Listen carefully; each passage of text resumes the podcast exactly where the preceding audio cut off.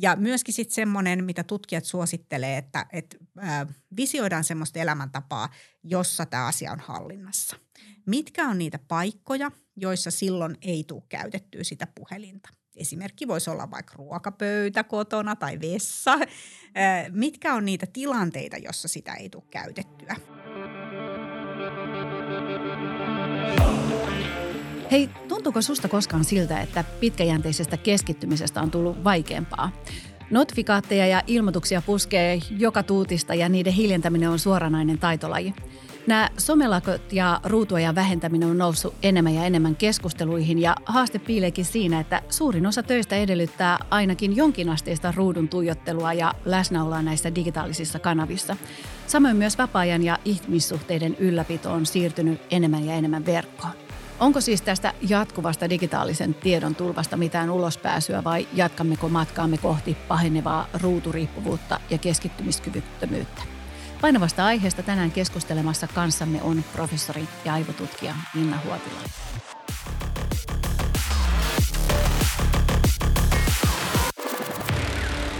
Hei Minna, nyt ollaan aivan varmasti kaikkia koskettavan aiheen äärellä. Miten pahassa tilanteessa sä näet, että me ollaan tällaisten digitaalisten addiktioiden osalta? No kyllähän tosi paljon julkisuudessa nyt puhutaan siitä ja ihmiset jakaa niitä kokemuksia, että mitä on tapahtunut. Että en pysty enää lukemaan kirjaa alusta loppuun tai kesken elokuvan katsomisen pitää vilkasta puhelimelta, että onko tullut viestejä tai, tai tota palaverissa ihmiset vaan räpläilee puhelimia. Että, että kyllä tässä puhutaan tosi yleisestä ilmiöstä.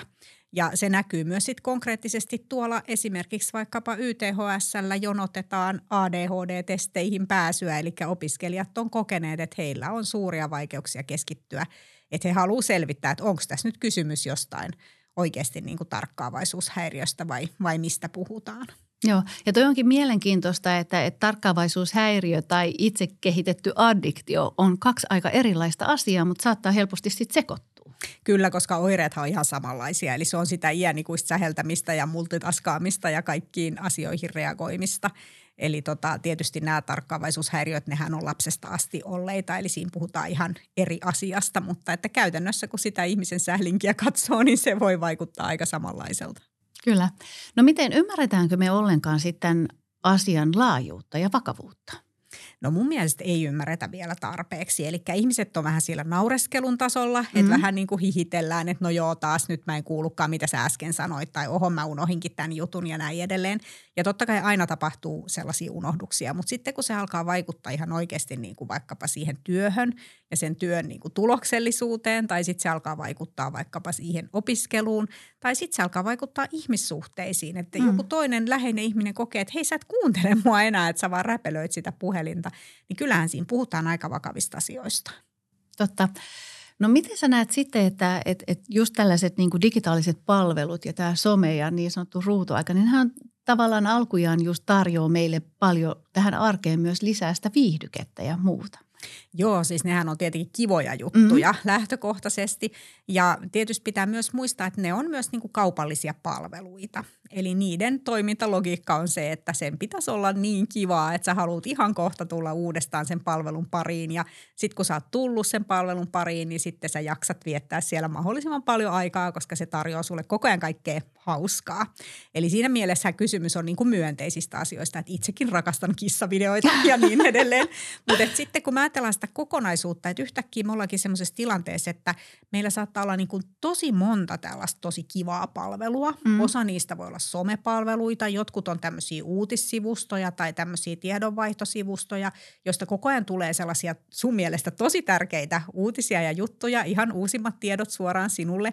Ja sitten ne voi olla myös erilaisia tällaisia peli- palveluita, missä tapahtuu kaikenlaista samaan aikaan, vaikka sä et olekaan pelaamassa, niin toiset on ehkä siellä saavuttanut jotain juttuja ja niin edelleen. Eli sitten kun niitä onkin aika monta yhteenlaskettuna, mm. niin sitten ne alkaa toistensa huomiosta kilpailla ja ne yrittää kaikki niin kuin saada sut juuri sen heidän palvelunsa pariin. Ja lopputulos on sitten se, että yhtäkkiä onkin sitten ikään kuin addiktoitunut siihen puhelimeen. Eli tulee semmoinen niin automaattiohjaus käteen, että, mm. että se puhelin vaan niin kuin etsiytyy sieltä käteen. Ja, ja niitä palveluita on siellä monta ja ne on kiinnostavia ja, ja siellä on mielenkiintoisia asioita meneillään. Ja sitten tulee vähän niin kuin semmoinen pakonomainen tilanne, että jos on vaikka nyt sitten se 15 sekuntia joutuu jonottaa siellä kahvilan jonossa, niin sitäkään aikaa ei sitten voi odottaa, vaan siinä on pakko käydä vilkaisemassa, että mitäs niillä favorittikanavilla nyt onkaan tässä tapahtunut. Niin silloinhan se on mennyt jo aika toisenlaiseksi, että se ei olekaan enää pelkästään hauskaa, vaan mm-hmm. se on myös semmoista niin kuin ajankäyttöä määrittävää. Ja itse haluaisin puhua myös vallankäytöstä. Mm. Eli siinähän ihminen on itse luovuttanut sen vallan jollekin muulle. Eli se en olekaan enää minä, joka päättää, mitä mä ajattelen tai mikä, mitä asioita – mun niin kuin elämässä tulee vastaan, vaan se onkin se mun addiktio, joka määrää, että mun on pakko mennä sinne X-palveluun tai johonkin somekanavalle tai jonnekin. Ja sieltä, kun sitä sisältöä sitten tulee, niin silloinhan mä oon antanut sen vallan jollekin toiselle. Toisaalta sen, että koska mä menen sinne, koska se addiktio vaatii ikään kuin menemään koko ajan sinne, ja toisaalta myös sen sisällön. Hmm. Että sitten niiden sisältöjen parissa sitä sitten ollaan. Siellä on valikoitu mulle kiinnostavia juttuja totta kai, mutta jos mä istuisin alas ja miettisin, että haluanko mä just näitä juttuja nyt miettiä vai kenties jotain muita juttuja, niin silloin mä ehkä voisinkin haluta miettiä jotain muita juttuja. Joo, ja toi on mielenkiintoista just kun sanot, että et, et kun se koukutus on tapahtunut, niin se sisältö – jokuhan päättää siitä sisällöstä. Että se sisältöhän on sitä personoitua just, että se koukuttaa ja saa mut me palaamaan sinne uudelleen ja uudelleen. Mutta miten sä näet sitten, että, että sisältövastuu, että voidaanko sillä sitten mun ajatusmaailmaa vaikuttaa ja muuttaa sitä? No joo, tästähän on olemassa näyttöäkin. Mm. Eli tota, puhutaan tämmöisistä kaninkoloista, eli siitä, että kun ihminen lähtee menemään johonkin tiettyyn suuntaan, se voi tapahtua vaikka ihan sattumalta, että siellä fiidissä tulee vastaan joku juttu, että oho, tuommoista en olekaan koskaan kuullutkaan, mm. onpa kiinnostavaa. Sitten kun viettää sen kyseisen sisällön parissa pikkusen aikaa, niin silloin se algoritmi oppii, että aha, sua kiinnostaakin tämmöinen juttu, pannaanpa tätä lisää ja pannaanpa vähän vielä tämmöistä niin höystetympää ja vähän niin vielä rajumpaa tämän tyyppistä sisältöä. Ja silloin sä jäät sitten niitä katselemaan, että oho, että näitähän on hirveästi tämmöisiä juttuja, että miten näitä ei ole koskaan tullutkaan mulla niin vastaan, että kaikki muut näyttää tietävän tästä, että pitääpä perehtyä. Ja silloin kun alkaa sitten mennä syvemmälle ja syvemmälle, niin silloin tavallaan se tulee vähän semmoinen tunnelinäkö, että ei ehkä ymmärräkään, että no itse asiassa nyt puhutaan aika marginaalisesta asiasta mm. ja voi olla, että niin kuin suurelle yleisölle tämä ei todellakaan ole tuttua, mutta sitä näkyy paljon siellä sun fiidissä just sen takia, että se algoritmi on kääntynyt siihen suuntaan. Ja silloin voi joutua tosi syvälle tällaisiin aika kummallisiinkin, niin kuin vaikkapa nyt salaliittoteorioihin, mutta myös niin kuin monenlaisiin muihin semmoisiin ajattelutapoihin, jotka voisit itsestä alkaa tuntua ihan järkeviltä, koska sitä näyttää täällä maailmassa olevan tosi paljon. Mm. Eikä oivalla sitä, että tämä on todellakin personoitu niiden omien klikkauksien ja omien niin kuin, lukemiseen käytettyjen aikojen perusteella. Mm. Eli tavallaan siihen oman fiidin ympärille rakentunut maailma, niin sen yleistää myös yleiseksi maailmaksi. Kyllä, ilman muuta, koska siihenhän me ollaan totuttu. Kun mm. sä avaat aamulla päivälehden, niin sehän on yleiskatsaus. Siellä on tärkeimmät kulttuuriuutiset, siellä on tärkeimmät ulkomaan uutiset, siellä on tärkeimmät kotimaan uutiset. Siihenhän me ollaan totuttu, että se on niin kuin valikoitu meille yleisellä tasolla tärkeäksi. Ja nyt yhtäkkiä onkin sitten tällaisia kanavia, joilla se onkin valikoitu juuri ja vain ja ainoastaan sinulle ja kaivettu sieltä maailmasta ne vähän niin kuin hyvin erikoisetkin tapaukset, jotka just nyt sitten tätä samaa asiaa vie eteenpäin. Ja silloin tulee semmoinen harha, että mm. tätähän mm. tämä maailma on ja näinhän täällä ihmiset ajattelee ja näistä asioista on kaikki kiinnostuneita, vaikka se olisi kuinka marginaalinen juttu. Joo. No tuossa sitten tästä koukuttavuudesta, niin onko sinulla esimerkkiä siitä, että mitä sitten tapahtuu, että vaikka ne olisi hyviäkin asioita, mitkä tuottaisi meille mielihyvää, että ei mennä sinne salaliittoteorioiden mm. puolelle, vaan että ne olisi hyviä asioita, mitä meille niin kuin tarjoillaan ja ne lähtee meitä koukuttaa, niin onko sinulla esimerkkiä, että mitä sitten voi tapahtua?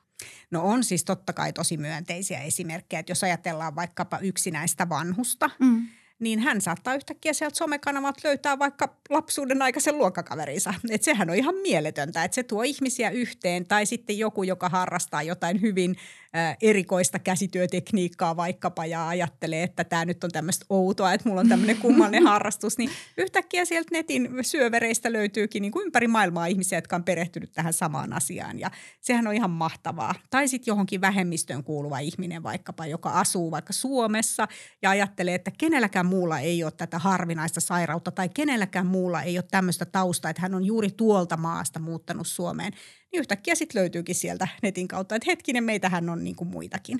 Eli nämä on aina niitä sellaisia myönteisiä esimerkkejä, että silloin etäisyydet lyhenee ja silloin löydetään tämmöisiä yhteisöjä ja niissä yhteisöissä on voimaa. Eli mm. niiden kautta voi saada paljon asioita aikaan elämässään.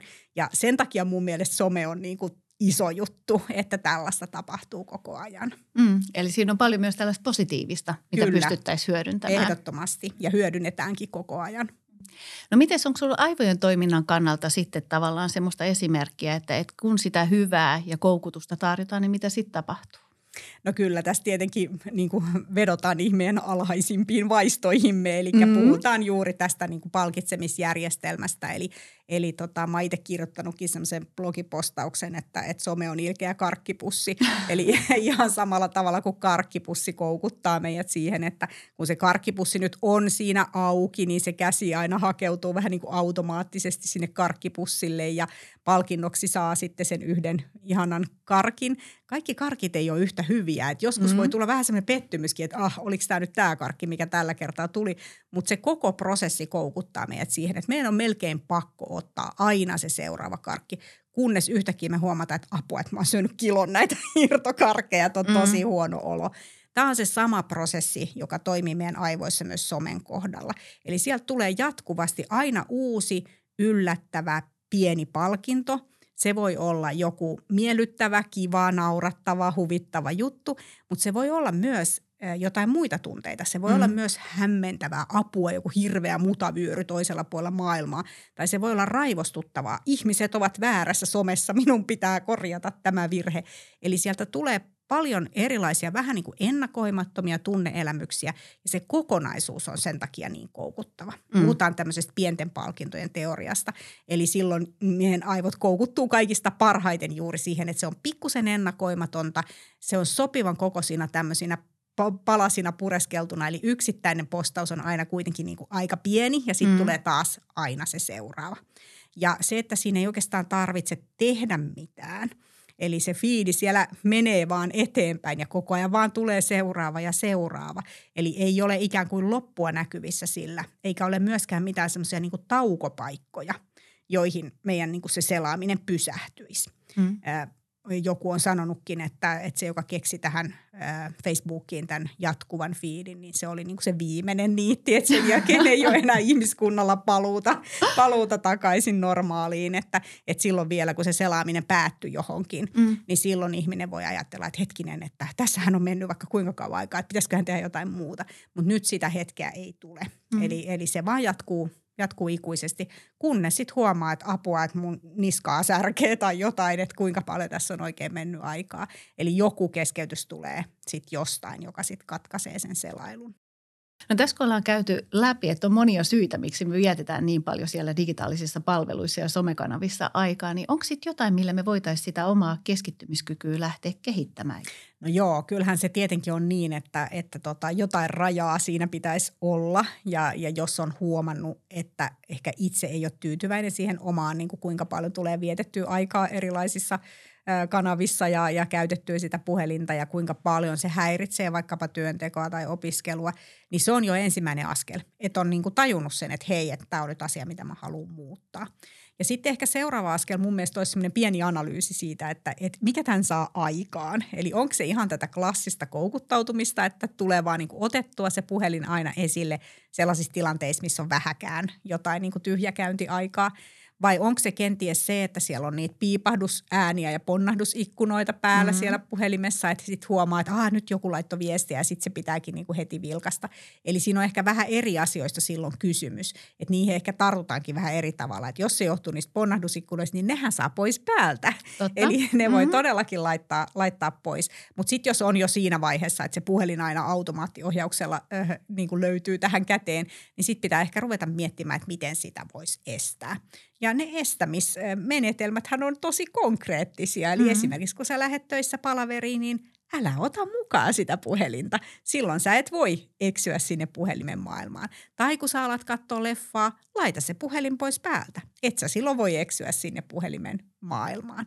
Ja myöskin sitten semmoinen, mitä tutkijat suosittelee, että, että äh, visioidaan semmoista elämäntapaa, jossa tämä asia on hallinnassa. Mm. Mitkä on niitä paikkoja, joissa silloin ei tule käytettyä sitä puhelinta? Esimerkki voisi olla vaikka ruokapöytä kotona tai vessa. Mitkä on niitä tilanteita, jossa sitä ei tule käytettyä? No vaikkapa joku palaveri tai, tai joku ruokailutilanne tai tämmöinen. Ja mitkä on niitä kellonaikoja, jolloin siinä – kun se on hallinnassa, niin ei tulisi käytettyä sitä puhelinta, vaikkapa kello kahdeksan jälkeen illalla tai näin. Ja sitten näistä lähdetään miettimään, että minkä mä näistä voisin jo ottaa mun elämääni. Voisinko mä tehdä niin, että kello kahdeksan puhelin menee kiinni? Onko se mahdollista? Lähdetään testailemaan sellaista, joka on niinku realistinen. Et tokihan on sitten paljon näitä ää, somelakkoja, että hei nyt vaan kaksi viikkoa pois kokonaan täältä ja niin edelleen. Ja sekin voi olla ihan hyvä semmoinen vähän niin kuin testi. Mm, kokeilla, miltä Et, se niin, tuntuu. Miltä se tuntuu, mm. mitä mulle tapahtuu, kun mä en oikeasti ole ollenkaan siellä puhelimella. Mutta siitä ei ole kuitenkaan lopulliseksi käytännön ratkaisu, koska suurin osa meistä kuitenkin sit tarvii sitä puhelinta arjessansa. Mm. Eli, eli sitten se lopullinen käytännön ratkaisu nimenomaan löytyy sitten näistä, että mitkä olisi niitä hyviä – kellonaikoja, paikkoja, tilanteita, joissa mä aion jättää sen puhelimen jatkossa pois. Yksi hyvä konkreettinen tapa tietysti käyttää digiteknologiaa oman keskittymisen parantamisessa on taustamusiikki. Hmm. Eli monelle taustamusiikki tuo semmoista niin kuin tsemppiä ja tekemistä, tekemisen fiilistä siihen omaan työhön ja, ja opiskeluun. Eli sitä kannattaa tietenkin lähteä myös testailemaan. Hmm.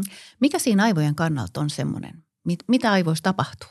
No taustamusiikki vaikuttaa meidän autonomisen hermoston toimintaan. Eli meidän autonominen hermosto lähtee äkkiä sen musiikin mukaan. Mm. Eli jos se on innostunutta musiikkia, niin lähtee myös semmoinen innostus leviämään omassa kehossa. Tai toisaalta, jos se on rauhallista musiikkia, niin semmoinen kyky rauhoittua tulee sen musiikin kautta.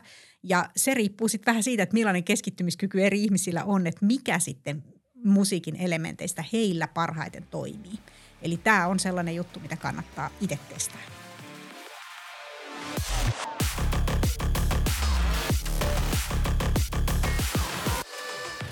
No mitä muita niin kuin vinkkejä sä antaisit tuonne työkontekstiin, että miten työnantajat vois tukea ja auttaa tällaisissa niin kuin ruuturiippuvuuksissa tai digiriippuvuuksissa?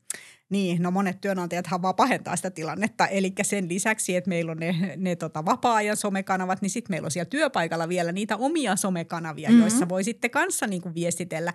Ja sen lisäksi, ja tykkäillä niistä toisten viesteistä ja niin edelleen. Ja sen lisäksi on sitten paljon tällaista keskeyttävää teknologiaa käytössä. Eli ne on sellaisia teknologioita, joista ponnahdusikkunoita tulee sinne näytölle juuri silloin, kun se ihminen on parhaimmillaan keskittymässä johonkin tärkeäseen työtehtävään, niin sinne plimpsauttelee sitten kaikenlaisia viestejä, jotka ei välttämättä just sillä hetkellä ole kauhean kiireellisiä ja niin edelleen.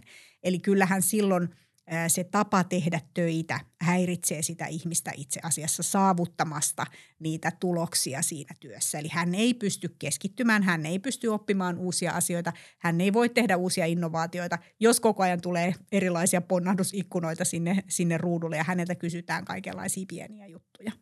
Eli kyllä mun mielestä, jos toimistotyö on mennyt sellaiseksi, että ihmistä koko ajan keskeytetään ja kaikki vaan äh, aloittaa uusia tehtäviä ja hirveä multitaskaus siellä päällä, niin kyllä siihen tarvittaisiin niin semmoinen aikalisä. Mm. Eli kyllä silloin pitäisi miettiä, että hetkinen, että mikä on meidän tuottavuus? Mitä se tarkoittaa? Mitä se käytännössä niin kuin vaatii? Että kyllä se vaatii sitä, että jos mä oon esimerkiksi asiakkaan kanssa, niin silloin mua ei häiritä – mä pystyn keskittymään siihen asiakkaaseen, mä oon pystynyt valmistautumaan siihen tilanteeseen. Tai jos mä oon tekemässä tuotekehitystä, niin mulla täytyy olla se aika perehtyä siihen asiaan, innovoida, olla sen asian parissa jonkin aikaa ilman, että mua koko ajan keskeytetään. Miten tällainen työskentely turvataan? aika moni ajattelee, että etätyöhän on tietenkin se ratkaisu, että sitten ihmiset tekee näitä tehtäviä kotona. Ja joillekinhan se toimii tosi hyvin, mutta sitten pitää muistaa, että etätyö etäännyttää. Mm. Eli silloin kun meillä on paljon etätyötä, niin silloin meidän organisaatio alkaa hajota enemmän sen kaltaiseksi kuin keikkalääkärit. Eli että meillä on yksittäisiä huippuammattilaisia, jotka osaa sen oman hommansa, mutta he eivät muodostakaan enää samalla tavalla semmoista työyhteisöä. Ja se on iso vaara, jos näin lähtee käymään. Ja sitten etätyöhän ei suinkaan sovi kaikille. Mm. Et jos me ajatellaan vaikkapa perheitä, joissa on hirveä rumpa siellä kotona koko ajan menossa ja siellä ei olekaan ergonomisia työpisteitä ja niin edelleen, niin sehän on ihan täynnä keskeytyksiä. Ja sitten etätyöpäivä voi olla täynnä keskeytyksiä myös niiden digitaalisten välineiden kanssa. Eli sieltähän voi taas tulla jälleen kerran se ihan sama määrä niitä kaikkia ponnahdusikkunoita myös sinne etäpäivää häiritsemään. Mm. Eli ei se ihan selkeä pelkkä ratkaisu kuitenkaan ole. Että kyllä mä sanoisin, että sen etätyön lisäksi pitäisi kuitenkin niin kuin analysoida sitä työn tekemisen tapaa. Että mitkä on ne meidän kaikkein tärkeimmät, kaikkein tuottavimmat, kaikkein eniten eteenpäin vievät työtehtävät – ja miten me turvataan niin kuin niille se paras mahdollinen työskentelyrauha ja aika. Ja tämä tulee paljon myöskin niin kuin viestintään, eli miten tieto kulkee siellä organisaatiossa. Et ihanteellinen viestintähän on semmoista, että kaikki tieto on kaikkien käytettävissä koko ajan. Eli kun sä tarvitset jotain tietoa, niin sä heti löydät sen kätevästi juuri sieltä paikasta, missä sä tiedät, että se on, mutta että sua ei niin kuin pommiteta koko ajan sillä tiedolla. Mm. Et monesti tänä päivänä viestintä saattaa helposti organisaatiossa olla vaikka sellaista, että hei, että tässäpä tärkeä asia, että kaikkien pitää saada tästä tietää. Minäpä laitan kaikille sähköpostia. Ja okei, sillä tavallahan se kulkee se viesti, mutta se samalla myös aina sit keskeyttää jonkun henkilön työn, joka, joka sitten reagoi siihen viestiin. Ja se ei ehkä ollutkaan sitten hänelle relevantti tai se ei ollut just sillä hetkellä relevantti. Eli silloin se ei ole kyllä paras tapa – hoitaa sitä viestintää. Ja sitten tämmöinen keskeyttävä, mä menen kysymään joltain henkilöt jotakin tai mä soitan jollekin henkilölle. Tai vielä pahempi ehkä se, että mä laitan jonkun viestintäkanavan kautta viestiä ja sitten mä ihmettelen, että eikö se nyt vastaa.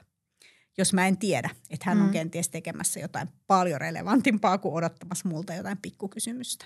No miten nyt sitten aivotutkijana, niin meidän aivothan sopeutuu tosi nopeasti. Niin millä me pystyttäisiin ohjaamaan meidän aivoja, että, että meille se olisikin ihan ok tilanne, että meillä on X 10 notifikaattia eri sovelluksesta päivittäin plumpsahtelee siellä tunnin aikana ja vastaillaan sähköposteihin, mutta vastattaisiin niihin keskittyneesti, niin mitä me voitaisiin meidän aivoille tehdä?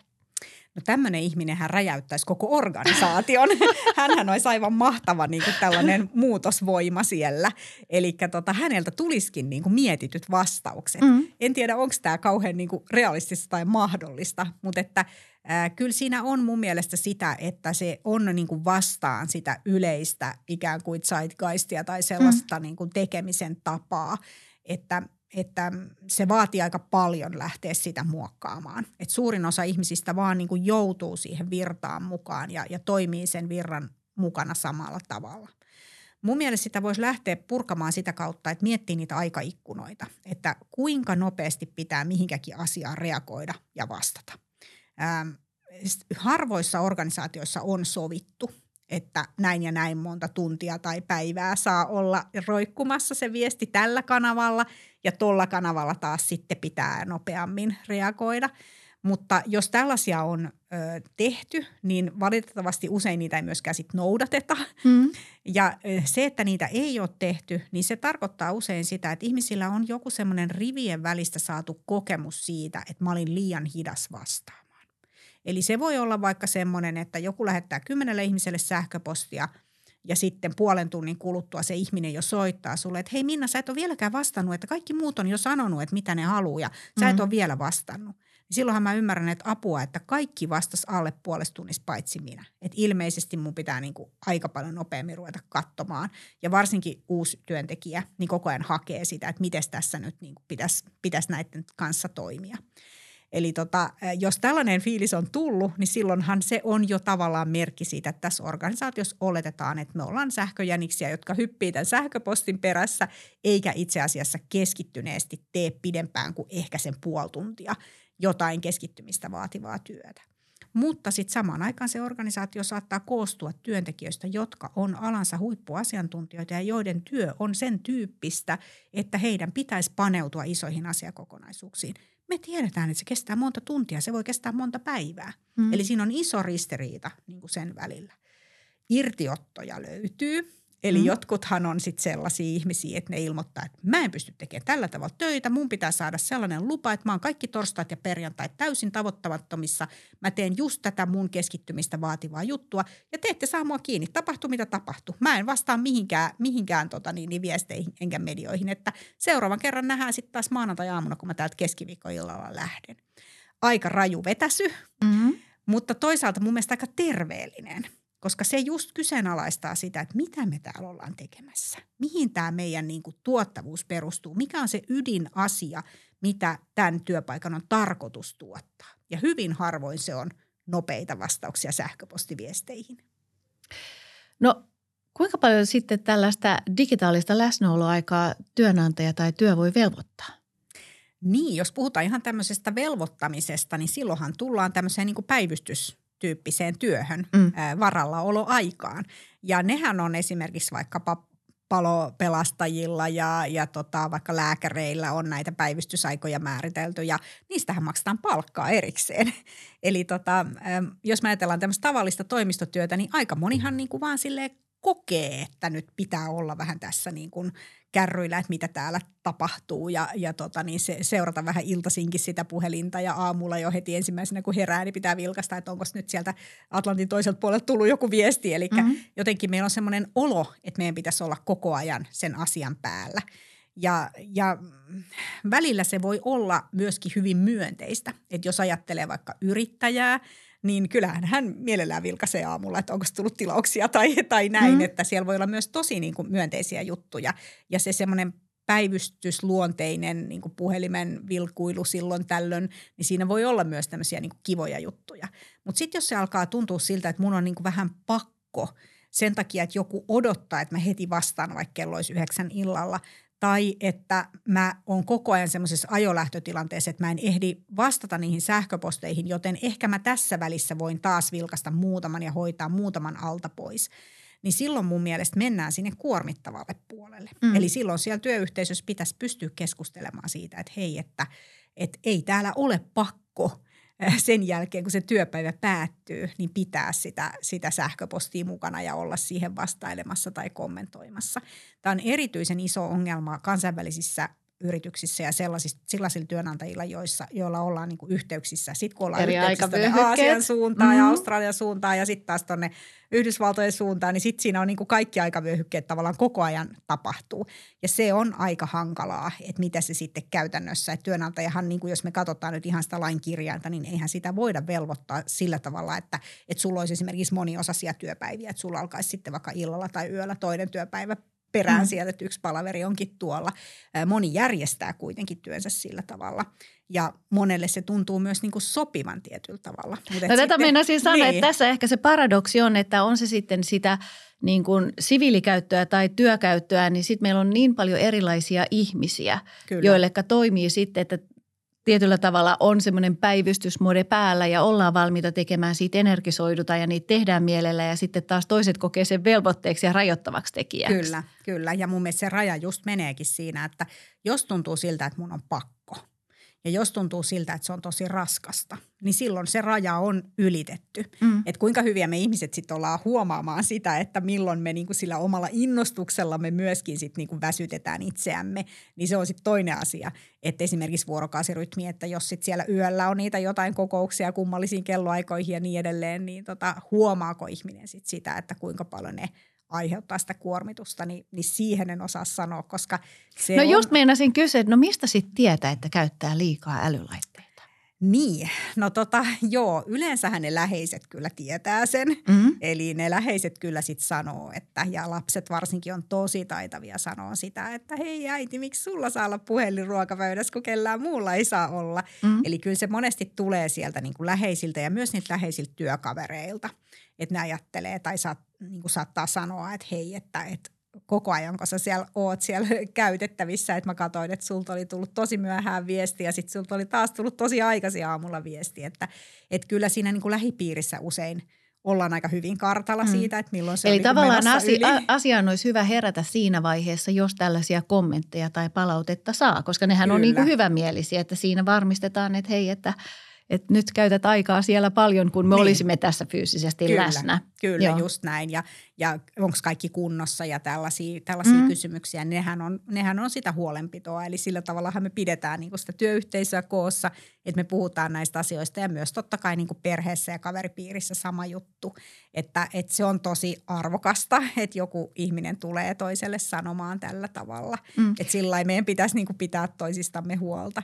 Mutta totta kai sitten ne omat kokemukset, että jos itse niin huomaa, että et hei, mut meni tämä koko leffa ohi tai, tai miten mä niin en nyt kuullutkaan, mitä tuo ihminen sanoi tuolla palaverissa, kun mä olin samaan aikaan katsomassa jotain muuta, niin kyllähän nekin on semmoisia herättäviä kokemuksia.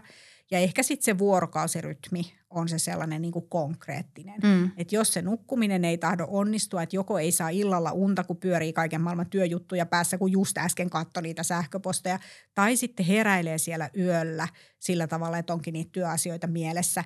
Ja silloin yöllähän kaikki näyttää tosi paljon mustemmalta ja monimutkaisemmalta kuin miltä se sitten taas aamulla näyttää. Että ehkä ne on niin kuin niitä sellaisia merkkejä, mistä, mistä pitäisi sitten ruveta heräämään. No miten Minna, nyt me maalataan aika tällaista ehkä jopa masentavaa mielikuvaa siitä, että et, et nämä notifikaatit ja jatkuvasti saatavilla olo vie kaiken meidän energian ja voiman ja uni huononee ja sitä kautta voimavarat huononee ja masennus odottaa siellä, niin näkyykö sitten taas valoa tunnelin päässä, että et voidaanko me oppia pikkuhiljaa paremmiksi tämän ruutuajan hallinnassa?